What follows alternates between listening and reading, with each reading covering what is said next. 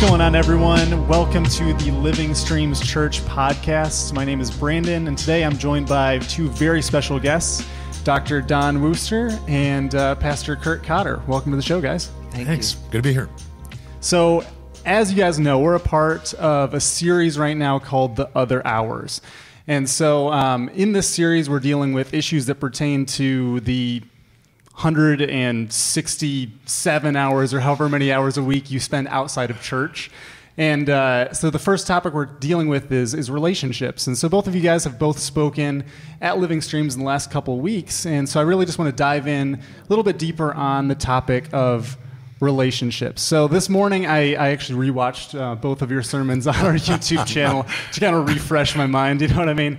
And uh, I was really struck by the different topics that you chose. So Don, yours was titled um, "Living with uh, Imperfect People." Living with ourselves and other imperfect Other people. imperfect people, and Yeah. then Kurt, you were dealing with the topic of humility. Is that right? Yes. Okay, so I guess I'm my first question is why out of all the different angles that you could come at as far as relationships, which is this huge huge over-encompassing topic, how how did you decide to deal with the specific topics that you chose? Uh, you want to? Okay.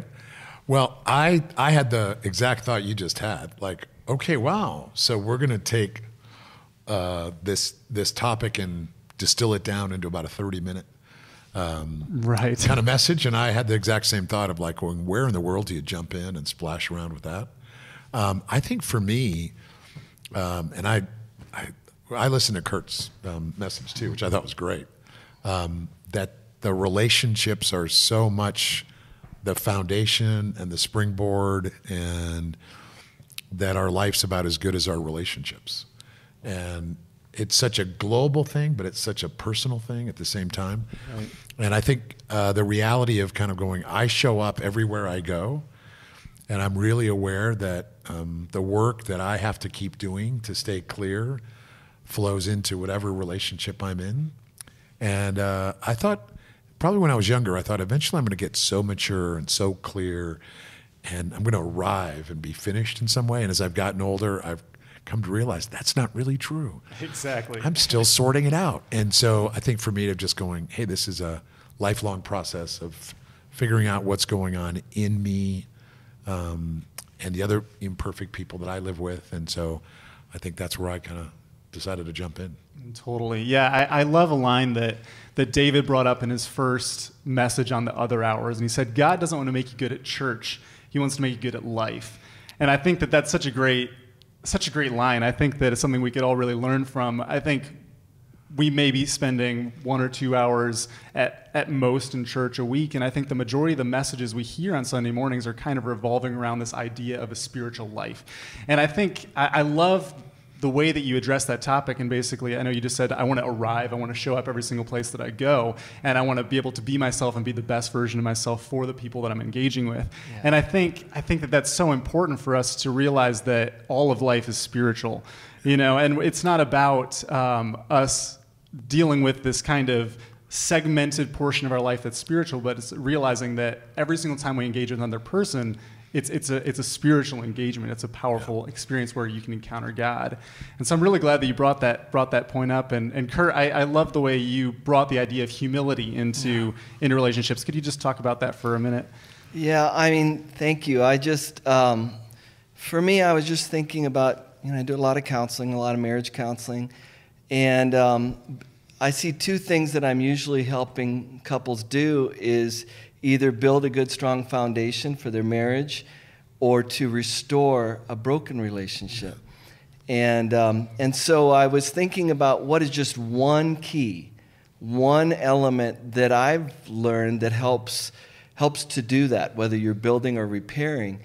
And, uh, and one of the things I noticed with a lot, of, a lot of people in any kind of relationship is many times in order to whether you're going to resolve conflict or, or build a relationship is that a change has to happen and change doesn't happen without most of the time without repentance um, and so i shared my anger story um, because there was an example of where i needed to change in order to restore health to my relationship And so it took humility. It took, you know, the grace of God.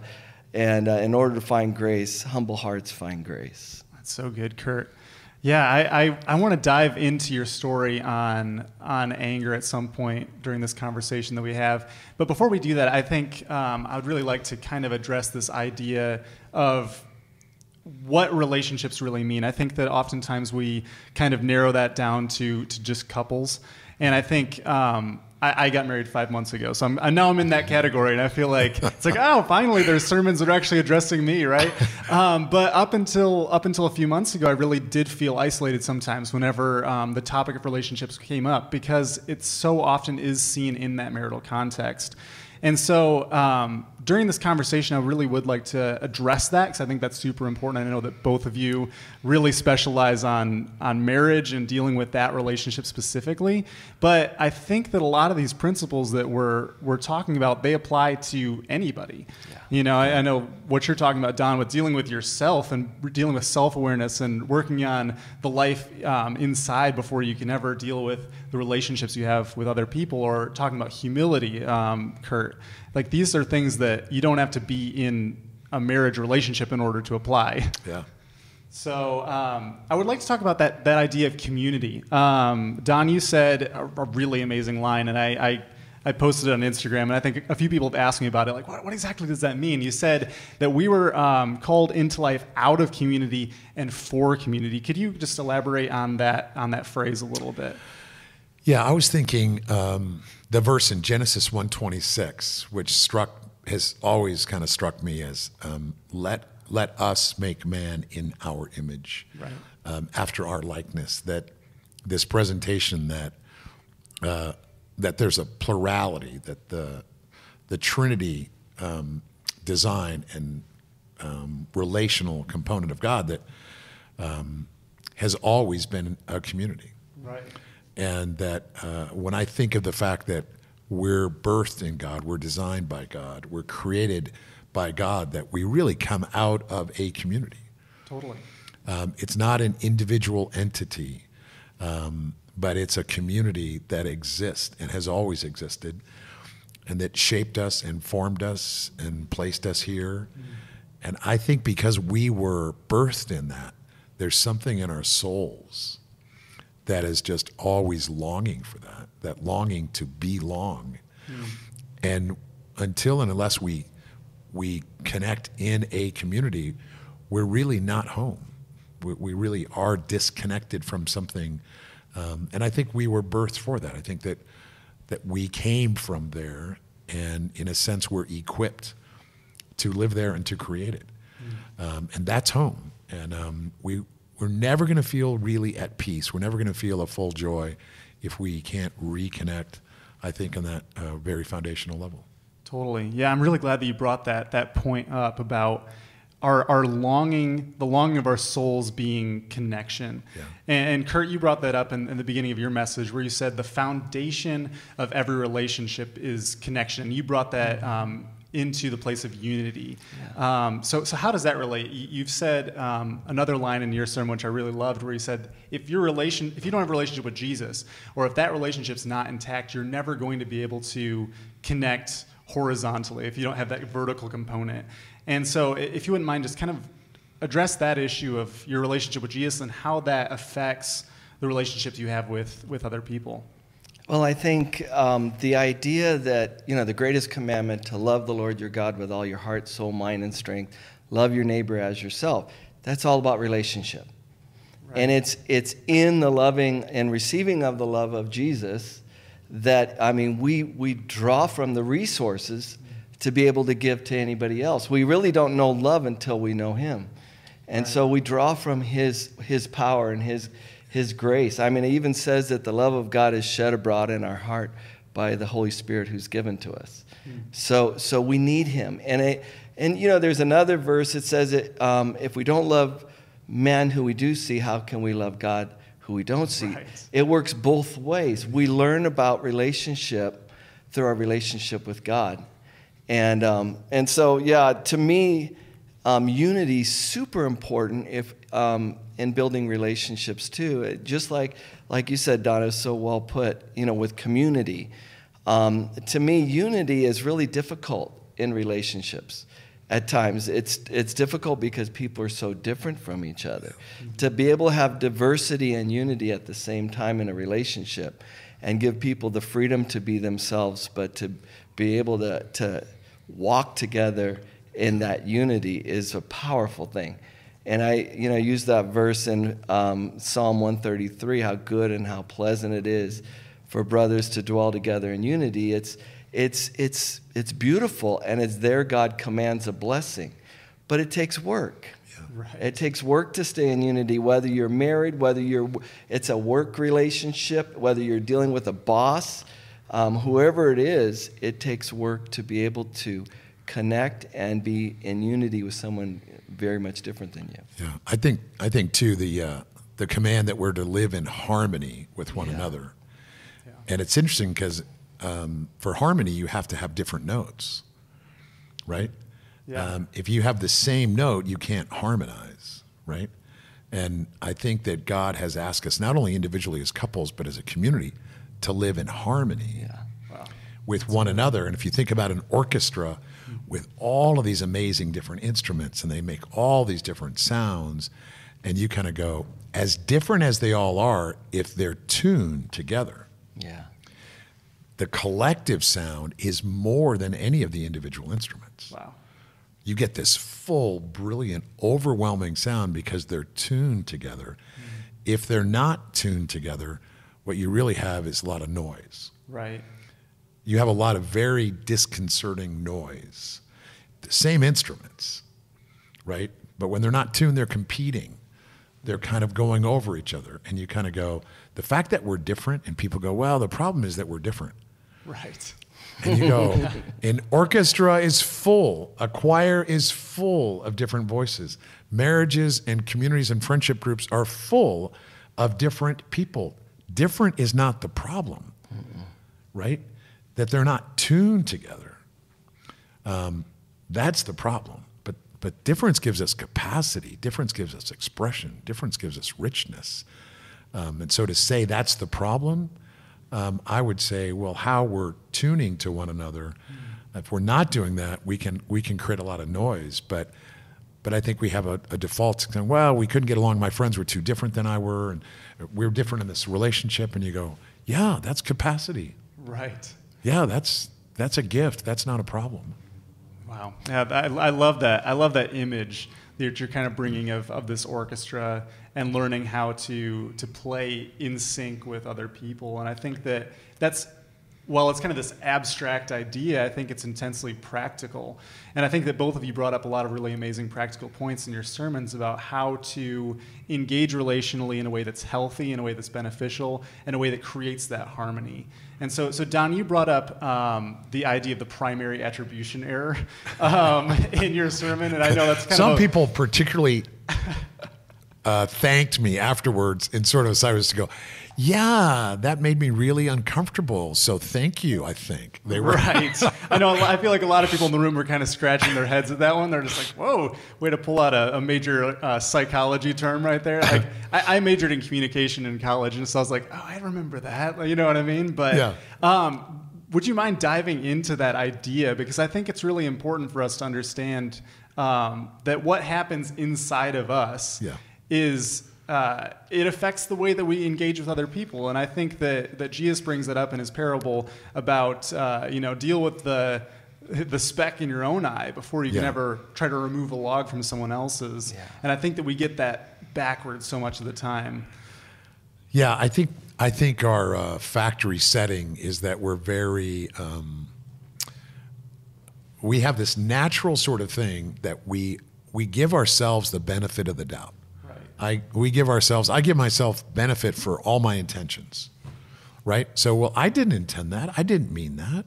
That's not what I was trying to do and so I'm I'm quick to give myself a lot of credit that I didn't intend to do that. Now, when someone else does something to me and I'm offended, I don't give them any credit for their intentions. I hold them 100% accountable for their behavior. I don't know what you were trying to do, but what you really did was thump me upside the head. So I tend to give other people zero credit for their intentions. and absolutely hold them accountable for their behavior.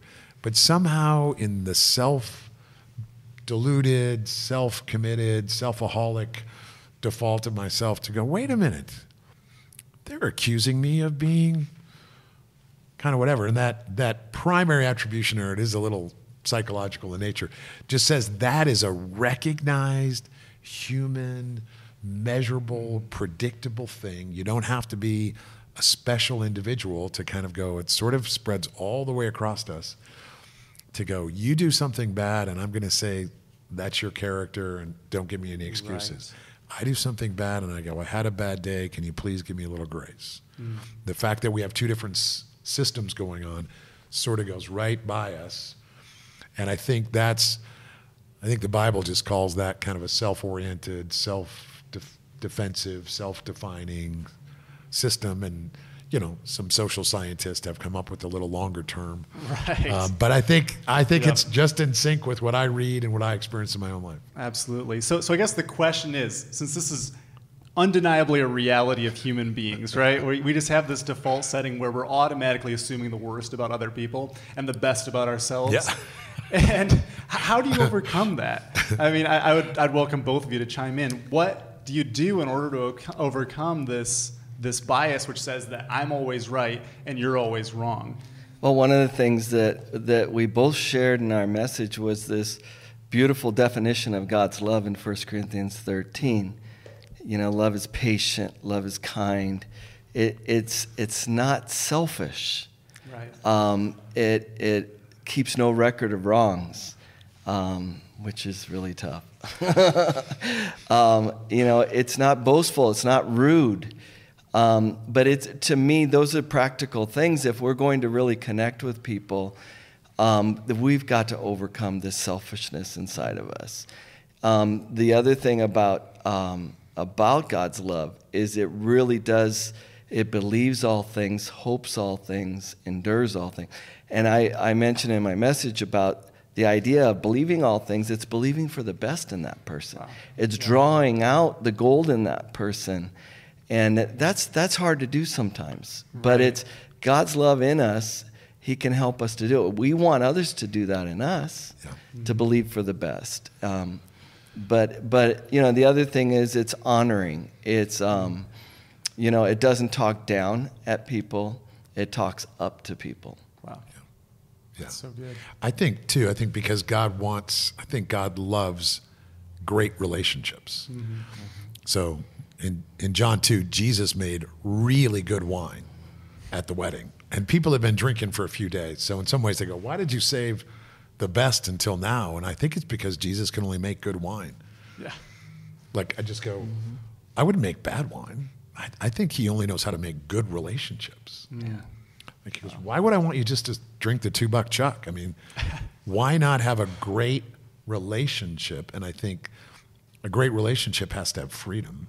Yeah. Mm-hmm. Wow. Right? And he says it's the truth that sets you free. When you know the truth, when you're up close and personal with the truth, when you let the truth penetrate you, when you get in bed with the truth, right? That word, you'll know when you know the truth that gnosko is a, is a term of intimacy, wow. Right? The Jewish idiom was, was a sexual term. When you have sexual relations, that's a yada yada, that's a gnosko. And he says, when you're that intimate with the truth, it'll set you free. Mm. Wow. But that's stripped down, naked, in bed, wrapped in, being ravaged by the truth. Hmm. When you let the truth ravage you, you'll have a freedom.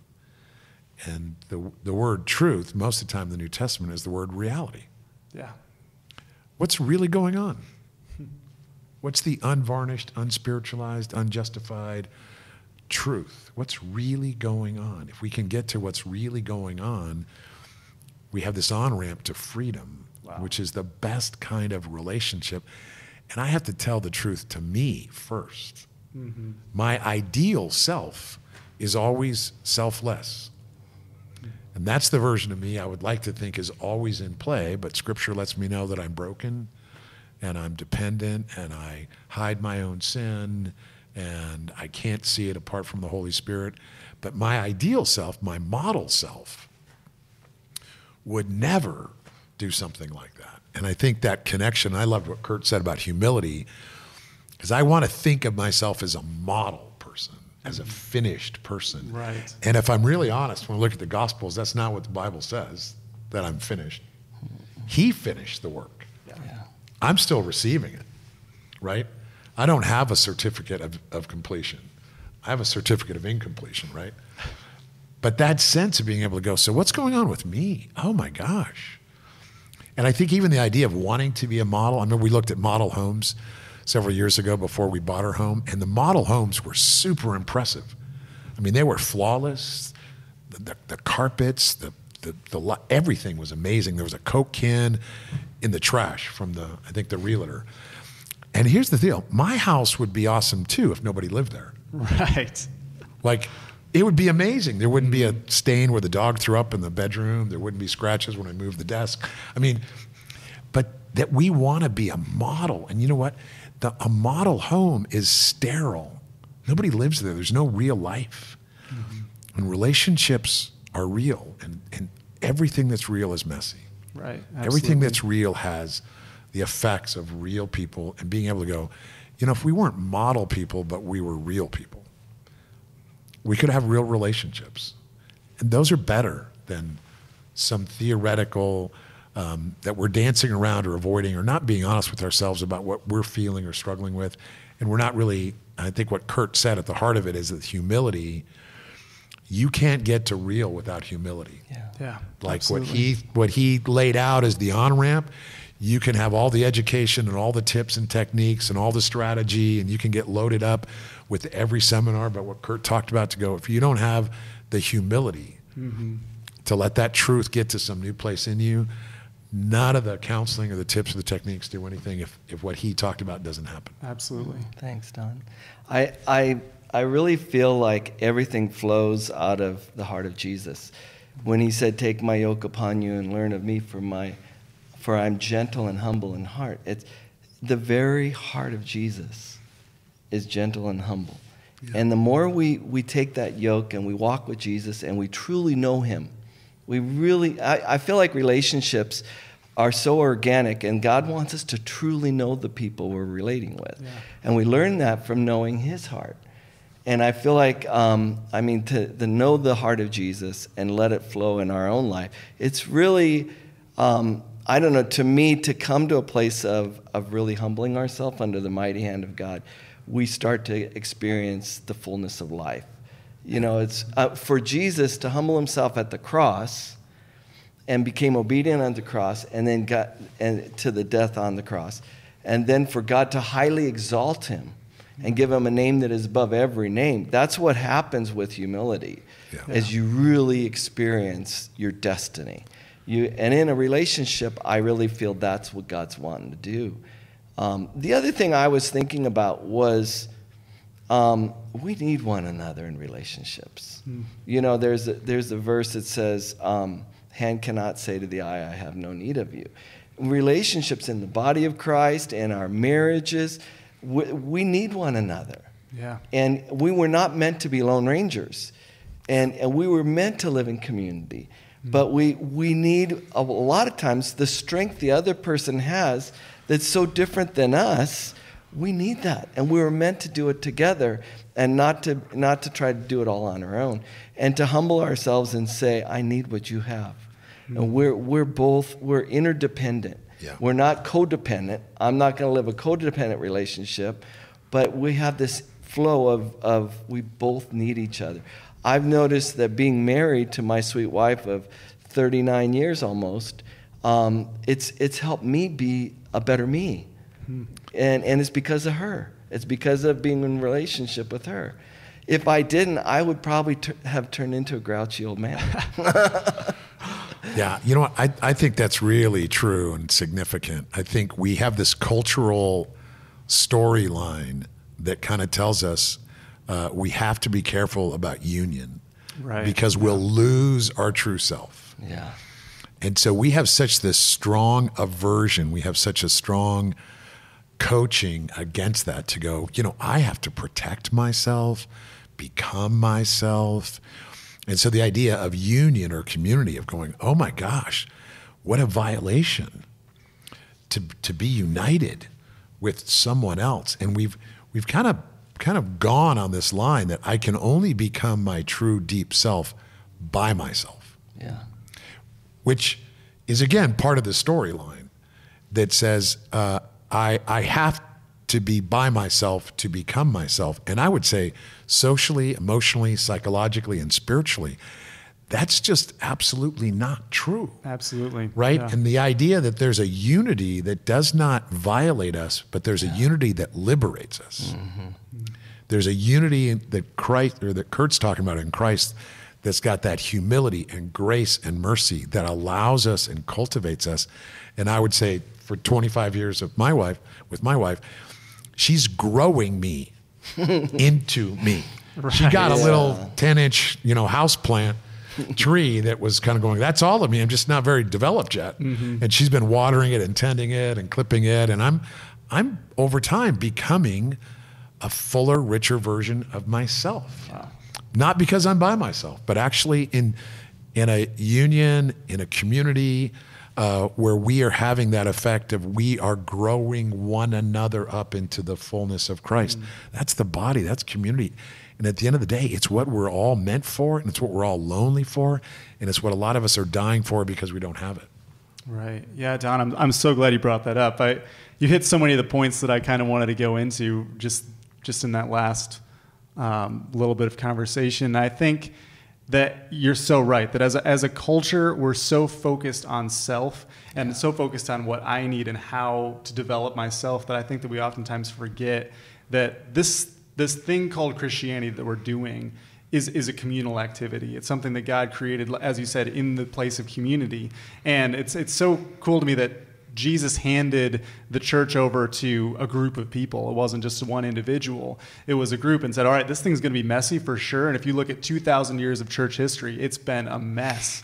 But it's been beautiful, and God's making a beautiful bride out of this history. And that's something that I've kind of been wrestling with recently is uh, as, a, as a Western church, we're so caught up on the idea of like my relationship with Jesus is my own thing. It's something that I do off in the corner. I've got my own prayer closet. This is my time with the Lord, and it doesn't. We don't think that it's affected by the way that we deal with people around us, and I think. Uh, I think we're really in a place where we're starting to return to that realization that you can't be a Christian on a desert island. You, it just doesn't work. Um, the whole idea of communion, it, it takes place in community. It's that idea of we're joining ourselves with Christ and we can't exist as, a, as an independent body part over, over here and apart from the body itself. And so I, I would, uh, yeah, I'm, I'm just so glad you, you brought that up. And I think, uh, practically, what, you're saying is that we feel the most full and the most ourselves when we're in community. But what happens when there's a disconnection?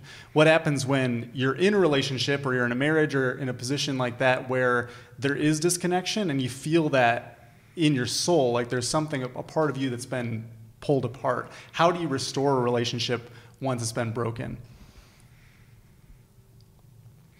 Well, I mean, I would say I think that is part of the process. Um, you know, just about all the places in the New Testament where, where Paul talks about the body of Christ in 1 Corinthians 12 and Romans 12, mm-hmm. Ephesians 4, right after that, he talks about conflict. Right. because as soon as you get a group of different people together, you get all this capacity, and for no extra charge, you get conflict. Right, right? exactly. Because the differences under Christ have this beautiful collaborative role, but on our own, it's just a collision uh, my different is different than your different. And that means one of us is wrong. Right. And I have a pretty good idea. I know who it is. Um, right? And since you're not like me, you're defective.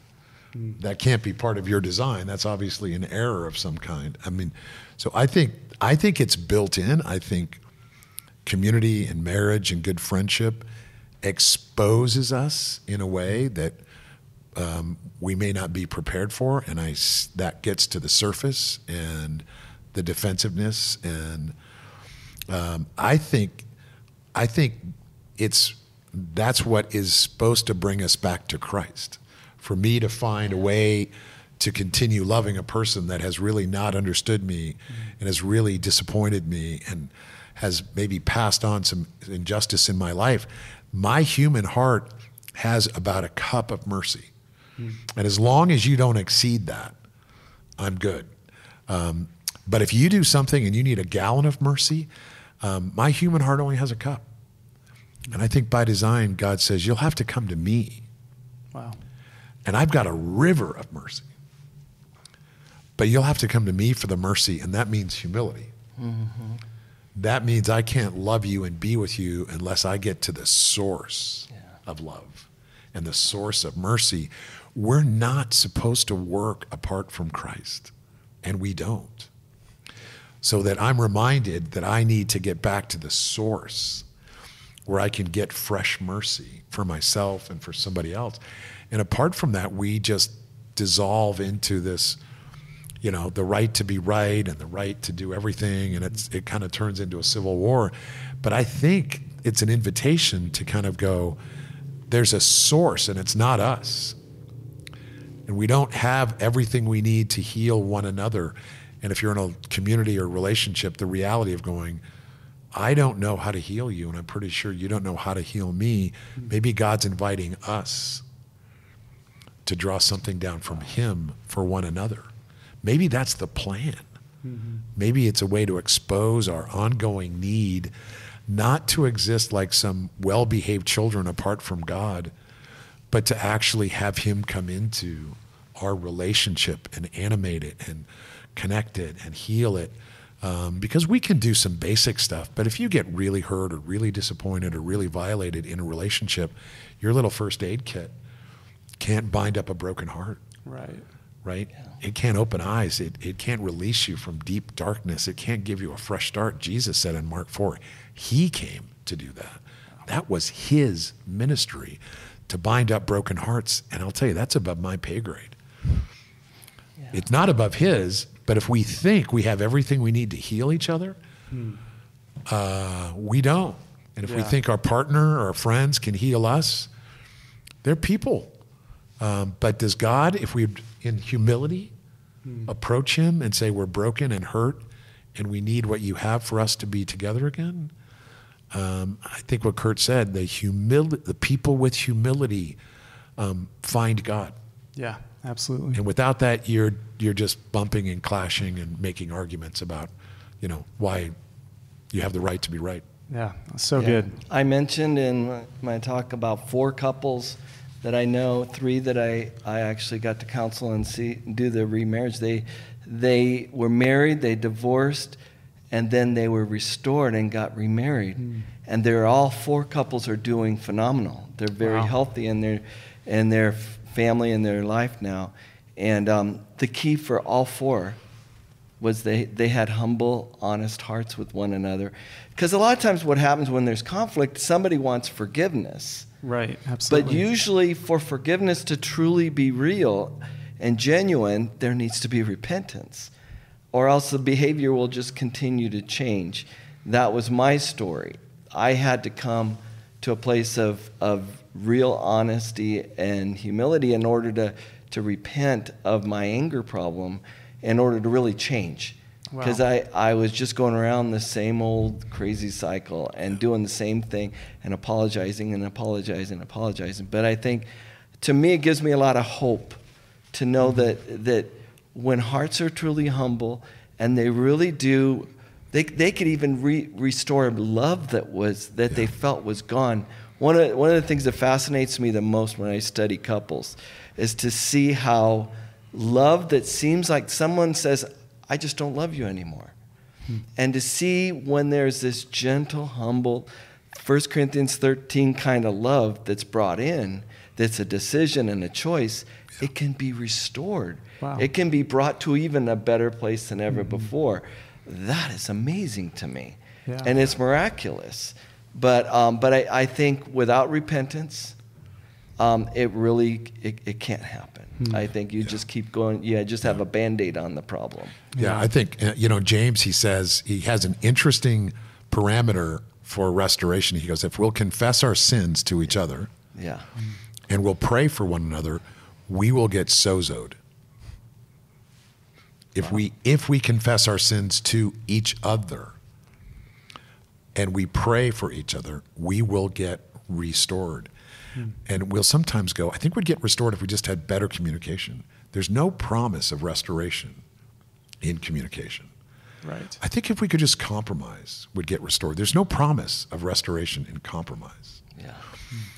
You know what? I think if we could just, you know, kind of separate and get this thing and, and put, and there's, of all the things, communication and compromise and negotiation and the rest of that, there's no promise of restoration in any of those dynamics. And those might all be good tips and techniques and strategies.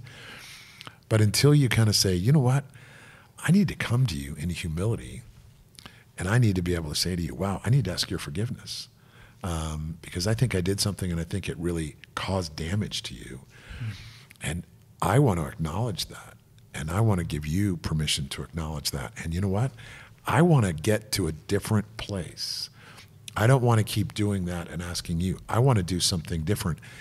Would you be able to forgive me? Could you release me? Because I'm guilty. And you have every right to hold on to that. But um, God asks us to ask forgiveness. Yeah. And then I think that's a posture of total humility and vulnerability to go to someone and say, I blew it and I hurt you and I need to, to be different in this area. Could you forgive me? And to look at a person like that and go, you know what? I do forgive you. And I do release you. And to say to that person what Christ said to us, your debts have been forgiven. Your certificate of debt is canceled. To, to reenact the gospel and to release a guilty person who's hurt you. Um, that is the gospel. Wow. And when we do the gospel to each other, Wow, awesome. broken things become whole. It's the only condition that broken things aren't just duct taped together, they're actually restored, Yeah. right? And it's not like um, I have a friend who works with restored wood and he brings wood from all over the country, takes it to his, his, uh, pl- his, his factory in downtown, and they do all this work. And, and uh, I remember the first time I went down to his mill and I looked at this wood, and it's got it's got graining and it's got holes and it's got you know all these irregularities to it but it is beautiful and i remember i told him i go pete i go this wood is as good as new and he goes oh it's much better than that this is old wood with a new life Yeah. Wow. this wood has been reclaimed. Hmm. This wood has been repurposed. This wood has been restored. This is much better than new. This is old wood with a new life. I go, brother, you're in the gospel business, right? they kind of go, I'm, but I made all these mistakes and you made all these mistakes and we've hurt and we've scarred each other. We go, yeah. What if we got reclaimed? What if we got renewed? What if the damage we So did good. to each other became this new, beautifully, the risen Christ still has nail holes. His scars are beautiful now, Yeah. right? His body is imperfect. The resurrected Jesus has the scars of the way he loved. Wow. They're part of the beauty. It's, it's better than new, right? And what Kurt's done with these couples is really lead them into a gospel, but we're dead. And you go, You were dead. And then Jesus showed up. Right. And he's the ultimate wild card, and then all the rules change. Mm-hmm. It's too late. And Kurt goes, Well, for us it is. But what if the Lord of Life showed up? What if he spoke? And what if he just brought life back into your life? Resurrection. That's resurrection. That's the core of our hope, right? So um, I think the work he's done and he does is beautiful because it's gospel work. It's Yeah. Jesus. It's not just tips and techniques. It's Christ flowing in and making things alive and better, and that's that's good stuff. Right. You know, at the beginning, and when it comes to marriage, the very core of it is a man shall love his wife uh, as Christ loved the church. Yeah. All right, and then and the wife responds as the church responds to Jesus with respect. All right, so so it's that's what it's all meant to be like anyway. Relationships are supposed to be a reflection of, of Jesus. And to be honest, the gospel really is relevant to every relationship if it's ever going to work, if it's ever going to be restored. Wow, that's so good. I, I love how you brought up this entire topic of, of hope because I think that so many people, when they look at their relationships, they're hopeless, you know? And I think that coming into this series, the reason why we decided to start with relationships and really deal with that first is because it's the most relevant to yeah. what you do the majority of your time. You know, like we may spend 40, 50 hours a week working, we spend a couple hours at church, but the rest of the time, and oftentimes during those other times, we're, we're engaged in relationship with other people. And so when there's brokenness, I think that people feel that a whole lot more. And I think that they're, the temptation for despair is definitely there. And so my, my question to you both is, is on a practical level, um, what kind of advice would you give to somebody who's in that place where they're, they're, they're in a relationship and they're, they're feeling that tension of my relationship's broken, I want it to be restored, and they're in that place of humility already? Mm-hmm. What kind of steps do you take from there in order to experience this kind of reconciliation you're talking about? Well, the, the book um, that we've been using for our online course, um, mm-hmm. Keep Your Love On by Danny Silk, um, Danny talks about um, kind of a technique that's sort of a practical thing. And it's, it's when, a, when a couple is just really in that place where they're just going around and around and around and they're having an argument and they're having a fight. And what they realize is that they've lost their connection. Right. Their connection has been broken. And they have to come and stop and realize, even though it seems like they're their um, opinion is so important, they need to stop and they need to restore the connection mm. before they can find the solution to the problem. That's good. And find the wisdom together. And, and so um, he, he talks about using the five love languages from Gary Chapman. A lot of people have read the book mm-hmm. or heard the concept. And those, those love languages fill each other's love tank and restore connection. It's a really good practical thing because then when you reapproach each other, saying, you know what, this isn't worth dying on this hill. Mm-hmm. We, our connection and our love for each other, we, we're committed to this marriage. We don't want to end it over this. Right. And then, it, then they'll have more of a sound mind because usually they lose their mind when anger comes in and when they're, you know, they start getting all heated up in an argument when they come back to their connection yeah. and then they go, okay, let's let's gently work towards some solutions. Let me be yeah. quick to hear, slow to speak, and slow to anger. Mm-hmm. Let me let me learn to maybe there's a compromise. Usually solutions require the C word, compromise. Yeah. there's a middle ground somewhere that you can meet at and and and usually the problems, to be honest, even the ones people want to end it all on, if someone else was going to go, really? It's over money? You know, it's over this problem? And, it, and it's a lot of times it's not a, die, a hill to die on. Right. Yeah. yeah. I would say too. I think that I think we have a general idea that we have to have consensus mm-hmm. um, to have unity, and I think sometimes we had a, a uh, my wife and I were having this discussion. I remember in our laundry room at one time, and she goes, "Hey, I really need this from you." And I listened and I go, hey, I really don't have that. And she goes, okay, well, what do you propose? And I go, is there any way I could talk you out of needing that from me? and she thought about it and she goes, no, I really need that from you. And I go, so recap, you really need something. I really don't have it. And I can't talk you out of needing it from me. She goes, yes. I go, I think we're stuck. Hmm. And she goes, I think we are. And I go, well, okay. I go, hey, uh, I put my arm around her and I go, Jesus, it's the Worcesters. We're stuck. My sweet wife needs something I don't have. We don't know what to do. Can you help us? Mm. Amen. And then I go, well, uh, what do you want to do while we're stuck? And she goes, you want to make some popcorn and watch Netflix? and I go, yeah, let's do that. We made some popcorn. We watched Netflix. We go, we're stuck.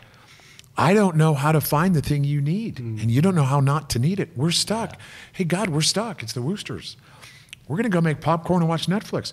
We're not enemies mm. because That's we're so stuck. We're not enemies yeah. because we don't have a consensus. We did a thing five years later. We're on conflict resolution, and someone asked us to come up with an example, and I go, "What was the thing? What was that thing in our laundry room that you really, really needed?" And she goes, "What was the thing you didn't have?" Neither one of us could remember it. Wow. so I don't know what happened. Mm-hmm. But I'd say this our decision to go, I want to be with you while we're stuck. Yeah. Yeah. And I'm going to ask God to help us. But here's the deal I don't need to have a consensus to say, I want to be with you. Mm. I want to figure this out with you. I want to get to a better place, and I don't know what to do about this, but I want to be with you. That I'm clear on. I just don't know what to do about this issue. And I think I think what Kurt was saying and Danny would say to go, yeah, I'm my decision's to be with you. I don't know what to do about this. Jesus, we're stuck. How about we make some popcorn, watch a little Netflix? I love that. That that's so good, so good. Kurt, is there anything you'd like to Well, to add? When Don mentioned prayer, I mean, one of the statistics that, that I've heard on a couple of polls was the divorce rate f- for couples who pray together Hmm. on a regular basis, besides praying over their meals. What do you think it would be? It's less than 1%. wow. And I would say you stop and you cry out together. I mean, and you pray. I, I, I'm amazed at how many couples do not pray. Yeah. And um, but it's it's a no-brainer. Yeah. Because you're inviting God's presence, God's wisdom, God's heart, and His love to bring solutions that you might not have thought of.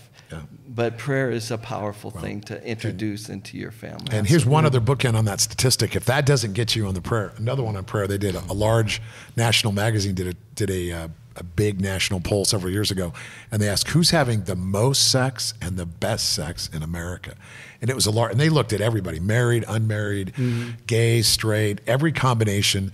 And when they boiled it all down, they found one group that was having the most sex and the best sex. And I mean, it was a standout. And it was couples who pray together three or four times a week. Hmm. They are crushing it. so we'll sometimes share that on a marriage weekend. And guys will sort of suddenly get this vision for prayer. Um, You kind of go, those are two good stats to sort of go a point, point zero five divorce rate and apparently crushing it. Lots of great sex. And you go, prayer's a good thing. It's a good thing. Uh, I highly recommend it. That's that's good. I, I have a feeling you released that statistic. We're going to get a lot more people uh, visiting the prayer page on our, our yes, website. we might have a spike. It's true. I love that. That's so good. Well, we're just about out of time. So, in in conclusion, I would I would like to know what kind of resources are available for for people, whether you're a couple, whether you're single, wherever you're at in your relationships, and you want to go deeper. I know one of them that we've got. We just developed a curriculum online, livingstreams.online. Um, there's a relationships tab there where you can kind of dive deeper. So that's that's one resource we have. I know that you mentioned in your sermon, and Don, that you've got some resources on your website too. Uh, yeah, we have it at donandrenee.com. Um, We've got some um, recorded messages, some podcasts, and we have some worksheets. Awesome. That uh, are things that couples can download and just sometimes just having a little structure to get into conversations can be really helpful. So, yeah, so we have a number of, of different resources there. Awesome. Kurt, do you have any recommendations? I recommend Don and Renee. Okay. come see Kurt if if if if after you do our worksheets, come see Kurt if you're still working out because he's doing great ministry. That's so good. Well, Don, Kurt, I appreciate so much you guys coming down here and doing this podcast with me. Um, hopefully, it's a blessing to those who watch or listen or however they engage in this content. So, yeah, I just want to thank you both. Uh, keep doing what you're doing. You guys are both amazing, doing ama- incredible work for the kingdom of God.